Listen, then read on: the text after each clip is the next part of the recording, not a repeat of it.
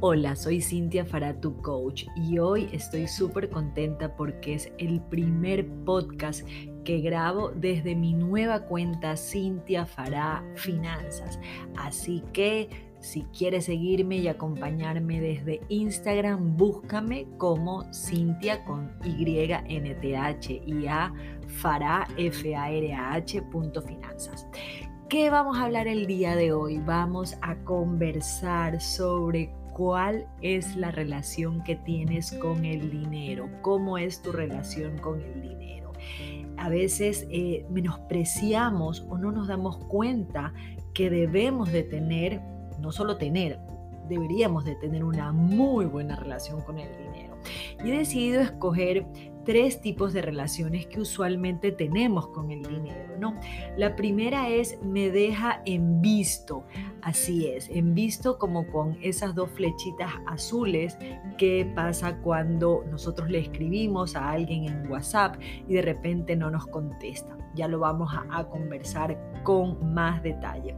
La segunda es sin compromiso, es decir, sin anillo, eh, una relación abierta, ¿no? Eh, ese emoji del dinero que se va volando, ¿no? Y la tercera es in love, es decir, tengo esa relación maravillosa donde ocupa un lugar especial, etcétera, etcétera. Vamos a conversar un poquito más con más detalles esto, ¿no? Como les decía, la primera es me deja en visto, es decir, que me ignora.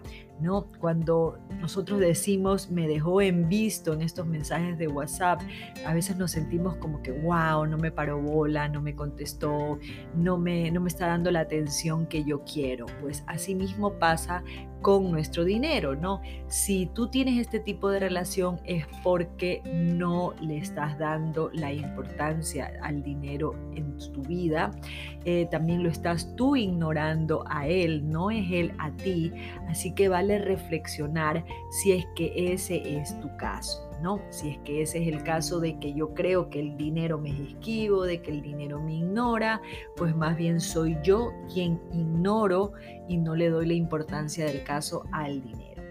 La segunda es ese de sin compromisos, ¿no? Tal vez ese tipo de relación abierta donde no tenemos eh, ninguna obligaciones, no tenemos ningún derecho, etc.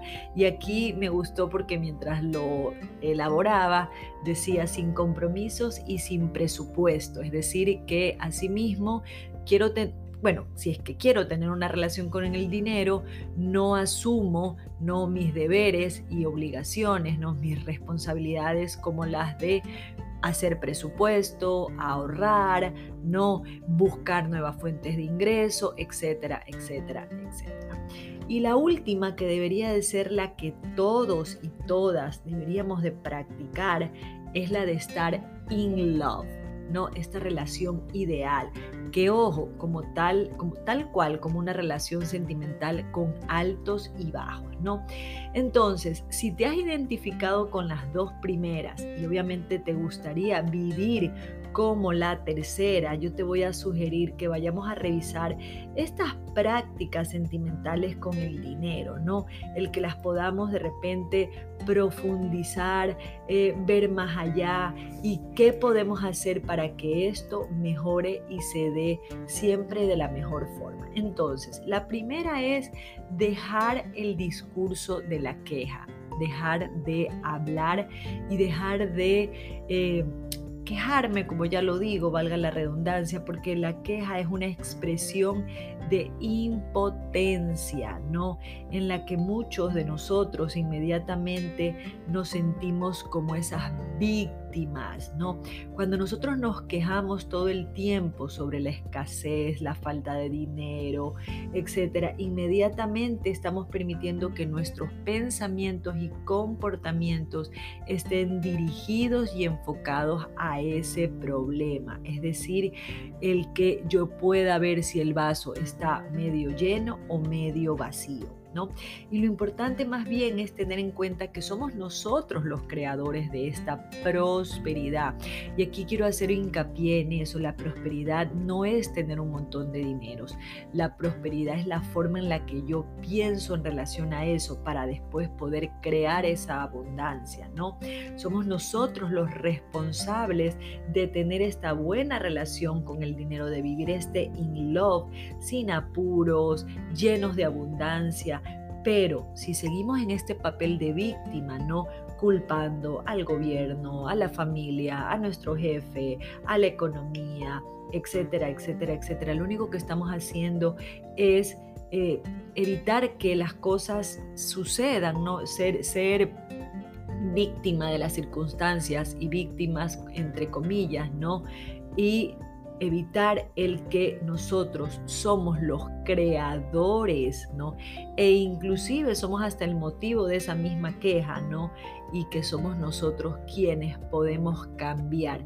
Solo nosotros somos los únicos que podemos cambiar esa situación que entre comillas nos molesta, porque esa situación nos está dando algo, nos está diciendo algo que no estamos haciendo bien y que tal vez muy seguramente tampoco sabemos cómo hacerlo, porque si no te va tan bien como quisieras es porque hay algo que no sabes. La siguiente, que es una de las que a mí me apasiona, no saben, es algo que eh, no podríamos tener una buena relación con el dinero si no analizamos nuestras creencias sobre él, sobre el dinero, ¿no? Entonces la segunda eh, buena práctica sentimental sobre el dinero es esa, la de cambiar estas creencias, ¿no? Todas las personas tenemos creencias respecto a cómo lo vemos, a cómo vemos el dinero, inclusive estas creencias, le digo yo que vienen de generación en generación. Alguien nos contó, alguien nos dijo su interpretación y tal vez ahí nosotros las empezamos a repetir. Muchas veces son nuestros padres, nuestros tutores, no sé, la cultura, el medio ambiente, eh, etcétera, nuestro, nuestro círculo social, en fin. Y con eso nosotros hemos creído todas esas interpretaciones de alguien y hemos empezado a repetir esas creencias, ¿no? Creencias muchas veces desde que saques el dinero de la boca porque creemos que el dinero eh, eh, es malo, bueno, eh, eh, si bien puede ser que no sea lo más higiénico, ¿no? Eh, al decir que el dinero es malo o es sucio, también estamos metiendo eso en nuestra cabeza. Así que en esta ocasión los, los y las invito a que puedan identificar cuáles son esas creencias que tenemos respecto al dinero, ¿no? Para que después tal vez las podamos analizar, interpretar, ¿no? Para así reconocer que no son nuestras, las adquirimos, ¿no? Como ya lo dije, de algunas situaciones que pasaron tal vez desde nuestra infancia, juventud, etcétera, y que nos permitamos desasociarnos de ellas, ¿no? Que nos permitamos crear nosotros, miren nuevamente la palabra crear, nosotros creencias nuestras, pero creencias desde lo funcional, creencias desde lo que realmente quiero. Y ese es un tema que después lo voy también a tocar. Saber administrar lo poco o mucho.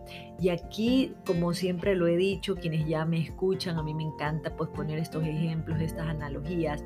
Eh, si yo estoy esperando a tener dinero para aprender a administrarlo, esto es como que yo quisiera empezar a hacer dieta cuando haya bajado de peso. Así que hay que hacerlo ya. Nosotros no podemos decir que cuando yo tenga dinero lo voy a hacer. No. Así usted tenga un dólar, miles o millones, usted tiene que saber cómo administrarlo, tiene que saber organizarse, tiene que saber este, a cuánto ascienden sus gastos, más allá del presupuesto, la teoría, cuánto se pagan intereses, cuánto ahorro y si ahorro, ¿no? Y si no lo hace, vamos a ahorrar, ¿no? Eh, ¿qué, porcentaje debo dirigirlo a cada cosa? ¿Qué es realmente una inversión? ¿Qué es un activo? ¿Qué es un pasivo? Algo que después les voy a comentar en uno de mis posts y de repente también lo hablo, lo hablo en un podcast, ¿no? Eso, administrar. Si no sabe hacer presupuesto, pues bueno, puede eh, buscar una asesoría conmigo o simple y llanamente tomar un papel, una pluma, sumar y restar. Y si no le alcanza es donde le toca restar gastos o generar más ingresos.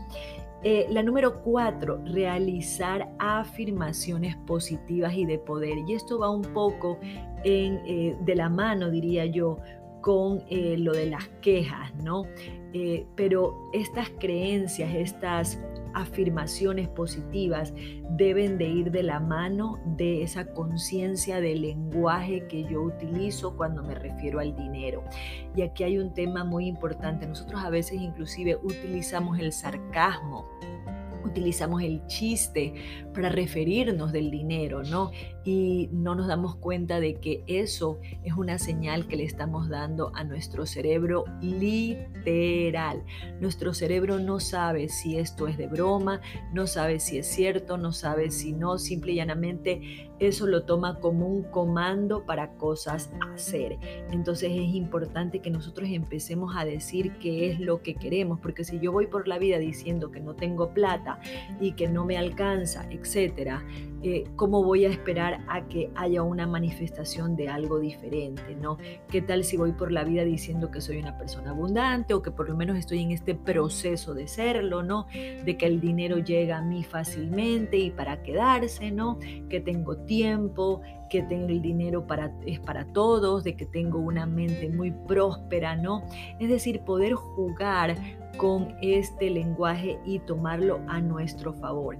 Es importante también que dentro de estas afirmaciones podamos utilizar este maravilloso sentimiento, recurso, que es el de la gratitud y empezar a bendecir todas las cosas que ya tenemos, porque también eso nos va a conectar con esta mentalidad de abundancia y no de carencia. Y la última, que es la que me gusta, ¿no? Porque es tomar acción. ¿No? Ya no es solamente como que yo me quedo a esperar a que las cosas cambien, todo lo que ya analizamos un poco, sino que yo ya puedo ver de que, como ya vi, que el dinero lo creo yo, voy a ponerme a buscar, analizar, optimizar, a crear formas para yo obtener nuevas fuentes de ingreso, ¿no? Tal vez desde corregir lo que no está bien, desde tomar ese, ese control que ya lo dije, desde acuerdo a los presupuestos, ¿no? Moverse y estar en acción hará que el dinero también se mueva y se ponga a su servicio. Así que eso es una de las cosas más importantes ponernos en acción. A mí me gusta porque eso también nos, va, nos lleva a, miren, no solo movernos, ¿no? Buscar, estudiar, mejorar nuestras capacidades, siempre dar una milla extra, plantearse alternativas, buscar y crear nuevas fuentes de ingreso, porque saben una cosa, sí se puede, inclusive en tiempos en los que nosotros usualmente llamamos de crisis. Así que esos son los cinco pasos, se los leo rapidito para que lo tengan en cuenta. El primero, dejar el discurso de la queja, ¿no? Cambiar las creencias sobre el dinero, saber administrar lo poco o mucho, realizar afirmaciones positivas y de poder y tomar acción, ponernos en esta tarea de hacer las cosas. Por último, y si no crees que esto sea importante, ten en cuenta que el dinero ama a los que aman lo que hacen, ¿no? Y por ende, lo aman. Es decir, que si tú no mejoras esta relación, entre comillas, sentimental con el dinero, no esperes que el dinero te ame. Y esto lo digo en el buen sentido de la palabra, por si acaso estás objetando alguna de las cosas que estoy diciendo. Espero que esto te haya gustado y si es así, por favor, compártelo con quien crees que le pueda también servir. Te envío un abrazo y espero seguir en contacto contigo en próximos, en próximos audios o posts.